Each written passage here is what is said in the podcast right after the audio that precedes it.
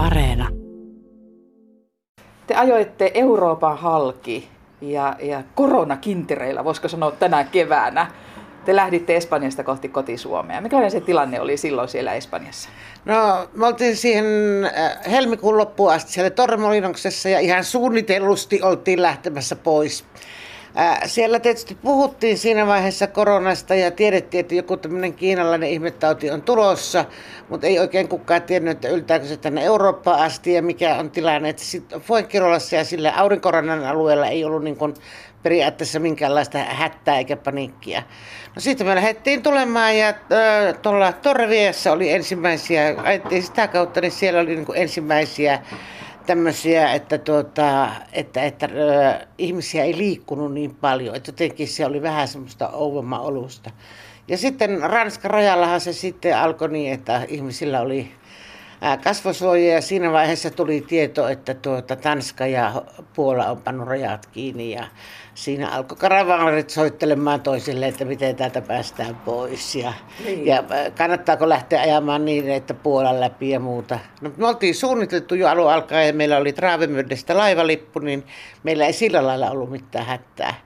Tietysti rajoille mennessä vähän tuota, mietittiin, että miten tässä käy ja sittenhän meille vielä kävi semmoinen tuota, takaisku, että meidän Ranskan rajalla niin tuota, kolmannen kerran elässä oltiin Puskaparkissa, eli parkkialueella, ja meillähän tuli nämä katurosvot sinne auton sisälle ja Tapsan kukkaro vietiin ja siellä hävisi Tapsan kaikki asiakirjat ja pankkikortit ja tämmöiset.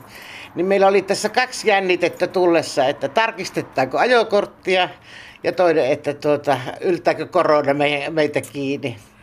No, mutta kaikki kävi hyvin sitten loppujen lopuksi ja, ja pääsitte onnellisesti tänne koti-Suomen männistöön. Joo, kävi hyvin. Tehtiin katoamisilmoitus ja minä tietysti tällä hyvällä piitessä englannin kielellä sain tulkattua tämän, että jos mietit mikä on työeläkekortti englanniksi ja ei Beatleset ei ole laulannut siitä paljon, niin se on äh, no, jopi now, money go go.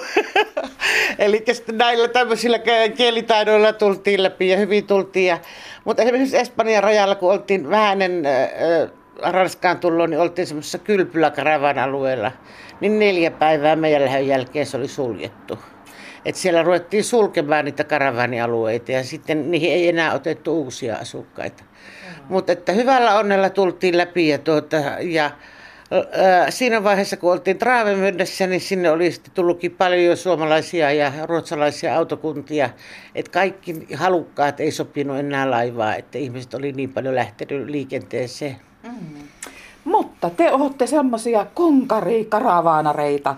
Te olette niitä Espanjan perhosia, lintu, lintusia, jotka tuota, te lennätte täältä Suomesta sinne etelään talveksi ja, ja kesäksi tullaan Suomeen. Me mennään sillä matkailuautolla sinne ja eletään siellä. Ja tänä vuonna aikaa kerran käytiin sitten lentämällä välillä tammikuussa niin lastenlasten syntymäpäivillä, kun ikävä mummolle ja ukvaarille niin iski niin kovasti. Mutta tuota, Tämä on jotenkin meidän juttu, tämä karavaani, karavaanihomma niin siellä kuin täällä Suomessakin, että mm-hmm. se on jotenkin niin mukava ja helppoa. Ei tarvi kuule viljellä eikä tarvi nurmikoita ajella eikä mitään muuta kuin siltä omalta pieneltä kausipaikalta. Oletteko te katsonut sitä suomalaista paratiisisarjaa?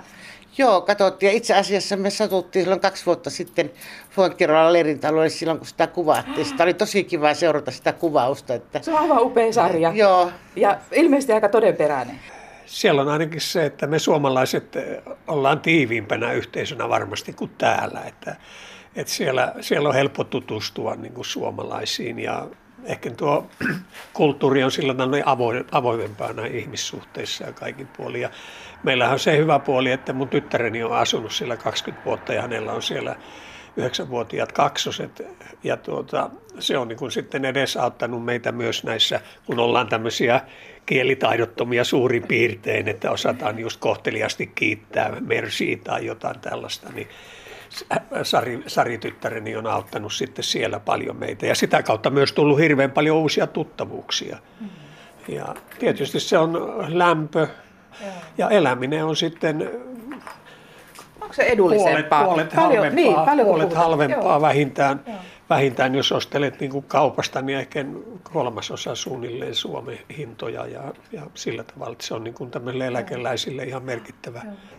Tietysti tässä tulevaisuus sitten aina on tämmöinen arvotuksellinen, että iän mukana, miten tässä sitten jaksetaan, jaksetaan ajella ja niin poispäin. Sehän tässä on se ainoa.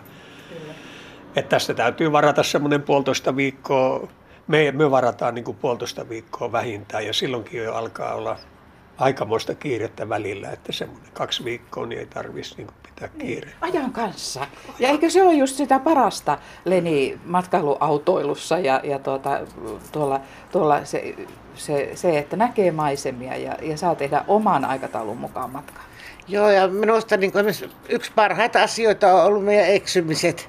Eli kun hävitään reitiltä, ei tiedä missä ollaan, nähdään ihan eniten.